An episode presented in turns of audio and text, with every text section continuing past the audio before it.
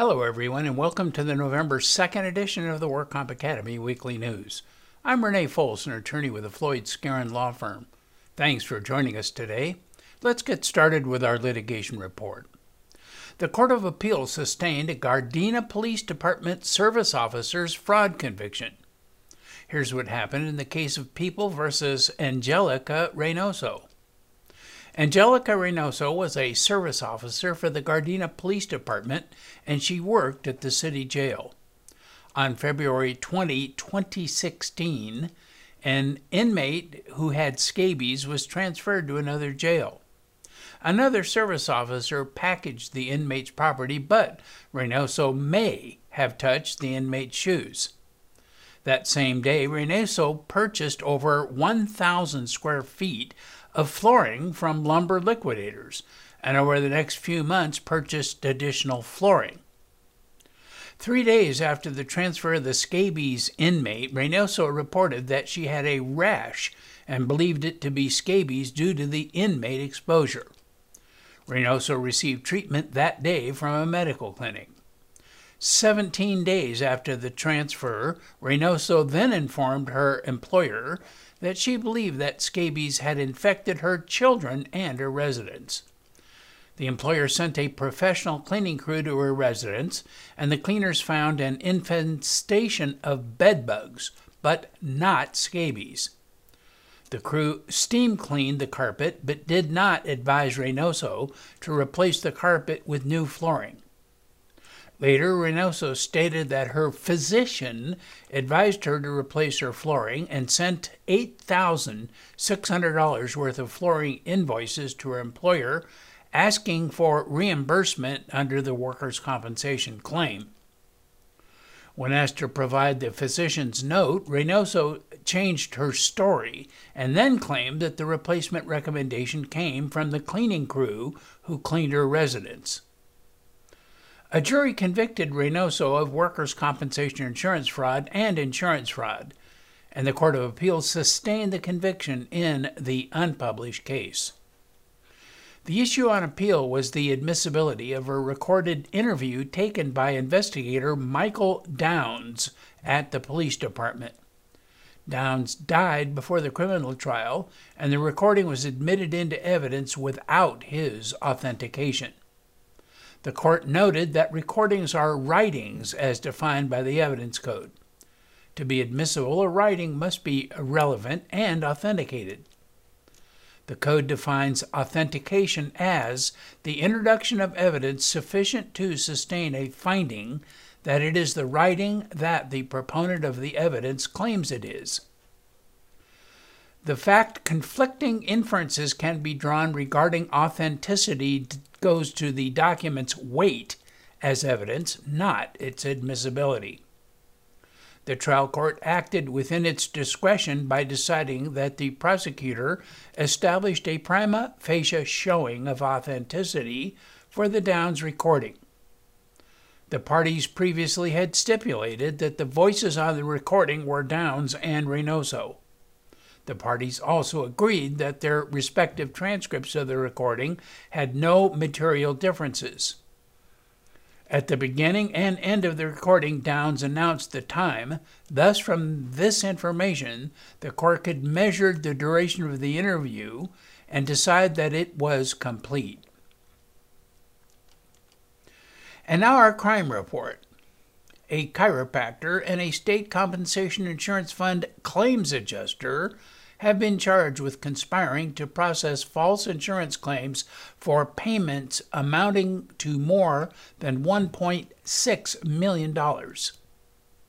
65 year old Agop Sarafian, the claims adjuster of La Crescenta, and 65 year old Shahi Kavork Topjian, the chiropractor of Granada Hills, each face one felony count of insurance fraud. The chiropractor's office was located at 22030 Clarendon Street in Woodland Hills. Prosecutors said that the alleged insurance fraud occurred between 2007 and November 25 of 2019. The pair is accused of defrauding the state fund by setting up fake workers' compensation lien settlements to receive undeserved insurance payouts. If convicted as charged, the defendants each face a maximum sentence of five years in county jail. The case remains under investigation by the California Department of Insurance Fraud Division.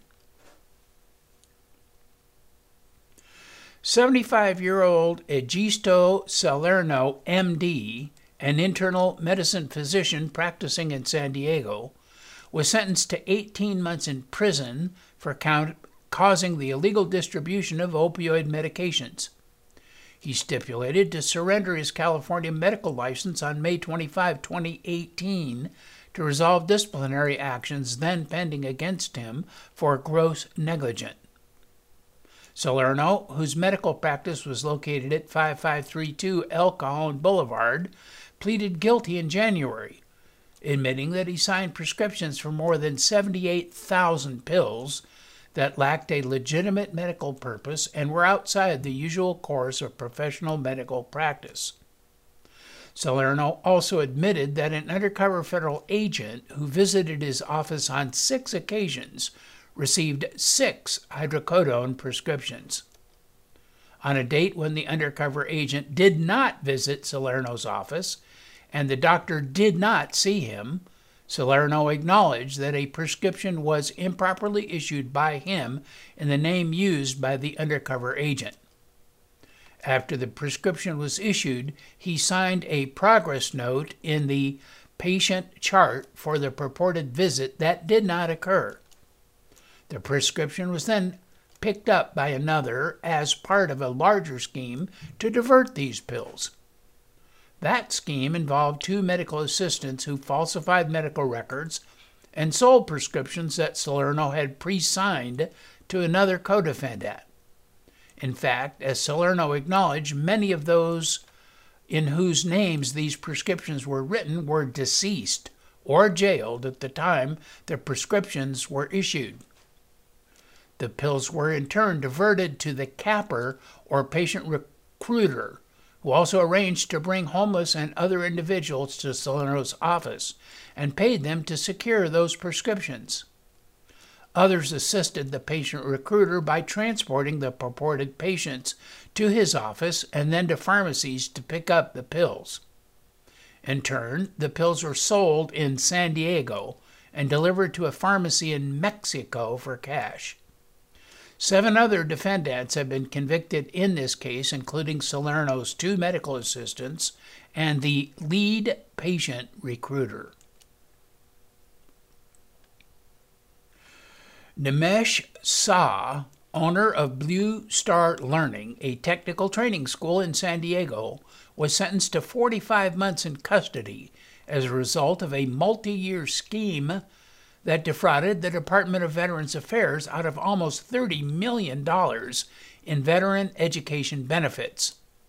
Shah was ordered to forfeit about $3 million and to pay the VA more than $29 million in restitution. His wife, Nidhi Shah, who was the vice president and director of education at the school, was sentenced to two years of probation as a result of lying to investigators. Shah took extraordinary efforts to deceive regulators from the Department of Veterans Affairs to ensure the school continued to receive VA funds. Shah provided the VA with false documents, invented fake students, and created fake student files, and provided spreadsheets with false employment information and fraudulent contact information for purported graduates of the school and their made up employers. Eligible schools must be accredited yearly as part of the process, must show that graduates are successfully finding work in their field.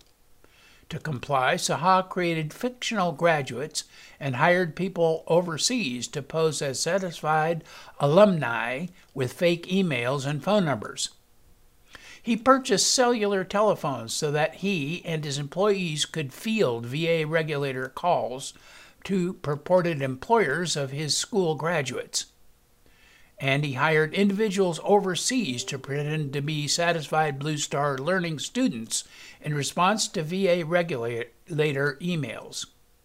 In reality, the vast majority of actual graduates of the program were working in jobs not related to the training.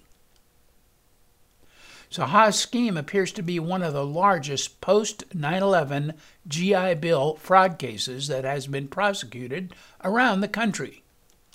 The VA issued over $11 million in tuition payments to Blue Star Learning and over $18 million in housing allowances and stipends. In total, as a result of Shah's fraud, the VA lost more than $29 million. And in regulatory news, the Division of Workers' Compensation has issued a notice of public hearing for the amendment of the medical legal fee schedule. The proposed amendments to the medical legal fee schedule include a 25% increase in the multiplier used for setting fees for evaluations, flat fees for comprehensive follow up and supplemental medical legal evaluations, a single rate for review of medical records based upon the amount of pages reviewed, a meet and confer requirement for records sent to the physician, elimination of complexity factors from the medical legal fee schedule, an increased modifier for reports dealing with psychiatric issues, and an increase in the hourly fee for medical legal testimony. The proposed fee schedule was formulated after multiple stakeholder meetings where carriers, employers, physicians, and medical management companies were able to provide input. In addition, the proposed regulations were revised after review of the results of a 15 day comment period from a prior forum posting of the proposed regulations. This new hearing will be held online by way of the Zoom platform on Monday, December 14, 2020 at 10 o'clock a.m. Members of the public may attend the public meeting using the URL on the DWC website. The national battle is heating up over the future of the gig economy in our nation. On September 22, 2020, the U.S. Department of Labor announced a proposed rule addressing how to determine whether a worker is an employee or an independent contractor under the Fair Labor Standards Act. In this proposed rulemaking, the department proposes to adopt an economic reality test to determine a worker's status as an FLSA employee or independent contractor. The test considers whether a worker is in business for themselves thus an independent contractor, or is economically dependent on a putative employer for work, thus an employee. The rule will identify and explain two core factors, specifically the nature and degree of the worker's control over the work, and the worker's opportunity for profit or loss based on initiative or investment. These factors help determine if a worker is economically dependent on someone else's business or is in business for themselves. And it will identify three other factors that may serve as additional guideposts in the analysis, including the amount of skill required for the work, the degree of permanence of the working relationship between the worker and the potential employer, and whether the work is part of an integrated unit of production. This proposed rule has triggered a heated battle over the requirements for being an independent contractor. Weighing in on the battle is the California Attorney General, as well as what he says is a coalition of 24 attorneys general, as well as local authorities in many U.S. cities. The coalition joined in writing a comment letter that opposed the Department of Labor position on this new rule. They say that the proposal upends the test currently used under the Federal Fair Labor Standards Act that determines whether workers are entitled to critical employee protections, such as paid sick leave, overtime, and unemployment insurance. In the comment letter, the coalition urges the Trump administration to withdraw what they call the unlawful proposal. The Workers' Compensation Appeals Board issued two new en banc decision, decisions reinstating a few of the rules of practice and procedure that had been suspended earlier this year as a result of limitations caused by the COVID 19 pandemic. The relevant section of the first opinion provided that the Appeals Board rescinds its suspension of WCAB Rules 10755, 56, and 10888 effective immediately. These three rules pertain to sanctions available to the work comp judge for resolving a failure to appear at, a scheduled hearing. The second case provided that the appeals board rescinded its suspension of WCAB rules 10620 and 10670B3 as of December 1, 2020. These two rules would become effective again with respect to all workers' compensation matters heard after December 1. These two rules pertain to requirements for filing and service of proposed exhibits 20 days prior to trial, and the sanctions and consequences for failing to do so. Other than these five rules, all other emergency orders of prior en banc decisions remain in effect. The Centers for Medicare and Medicaid Services added 11 codes to the list of telehealth services payable under the Medicare Physician Fee Schedule.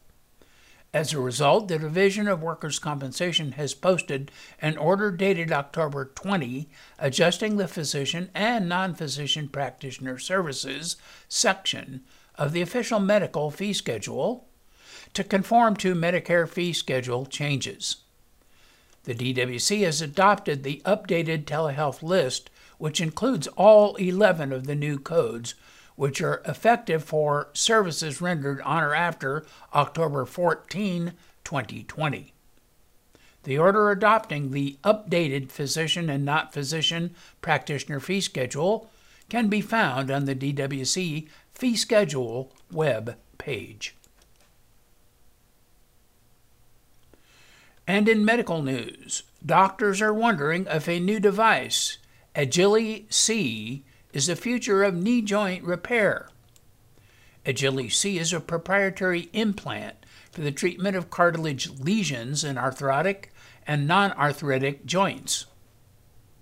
Its developer, CartiHeal, announced that the FDA has granted breakthrough device designation for the new Agili C implant. FDA's Breakthrough Device Program is reserved for certain medical devices that provide for more effective treatment or diagnosis of life threatening or irreversibly debilitating diseases or conditions. This program is intended to help patients receive more timely access to these medical devices by expediting their development, assessment, and review by the FDA.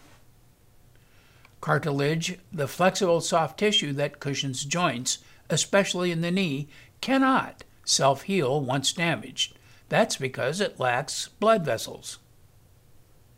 The Agili C surgical implant is a biological scaffold onto which the body's own stem cells grow and regenerate the damaged bone and cartilage naturally. Gradually, over 6 to 12 months, the scaffold is replaced with a top layer of hyaline cartilage and a bottom layer of bone identical to the body's own tissues in a normal joint. The CartiHeal Agili C implant is placed where the natural cartilage has degenerated and is immediately infiltrated with blood, starting a biological chain reaction. The tissue created by this little implant becomes genetically identical to the body's own tissue. CartiHeal is a privately held medical device company headquartered in Israel and New Jersey. It develops proprietary implants for the treatment of cartilage and osteochondral defects in traumatic and osteoarthritic joints. Public health experts are hoping one or several vaccines for COVID 19 will be ready by 2021. Close to 200 vaccines for the disease are under study, and several candidates have moved, to phase three human studies. To help speed up development and fund the trials, the U.S. has set up Operation Warp Speed, a partnership with the Department of Health and Human Services, the FDA, and other federal agencies. Its goal is to li- deliver 300 million doses of a safe, effective vaccine by January 2021. AstraZeneca, Janssen, Johnson & Johnson, Moderna, Novavax, Pfizer, and Sanofi GSK are included in the program. The British pharmaceutical giant AstraZeneca just reported its potential COVID 19 vaccine has produced a similar immune response in older and younger adults. AstraZeneca, which is developing its potential COVID 19 vaccine in collaboration with the University of Oxford, said adverse responses to the vaccine among the elderly were also found to be lower. The announcement is likely to boost hopes of a COVID vaccine being developed before the end of the year. Pfizer, one of the frontrunners in the quest for a COVID 19 vaccine, has more than one vaccine candidate being developed together with the German company BioNTech. It said its candidate vaccine looks safe, and the company expects to have data soon on how well it protects people against the coronavirus. The U.S. Department of Health and Human Services and Department of Defense announced a $1.95 billion agreement with Pfizer to produce 100 million doses of the vaccine. The deal also allows the U.S. government to acquire an additional 500 million doses. The start of Moderna's phase 3 trial of its vaccine was announced just last August. It will involve 30,000 adults at 89 clinical research sites around the country. It was the first phase 3 trial begun under Operation Warp Speed. Novavax, a biotechnology company based in Gaithersburg, Maryland, announced the launch of its phase 3 trial in the United Kingdom on September 24. This will evaluate the vaccine in up to 10,000 people both with and without underlying conditions. Up to 400 participants in that study will also be vaccinated against the seasonal, seasonal flu as part of a sub study that will help determine whether it's safe to give patients both vaccines at the same time.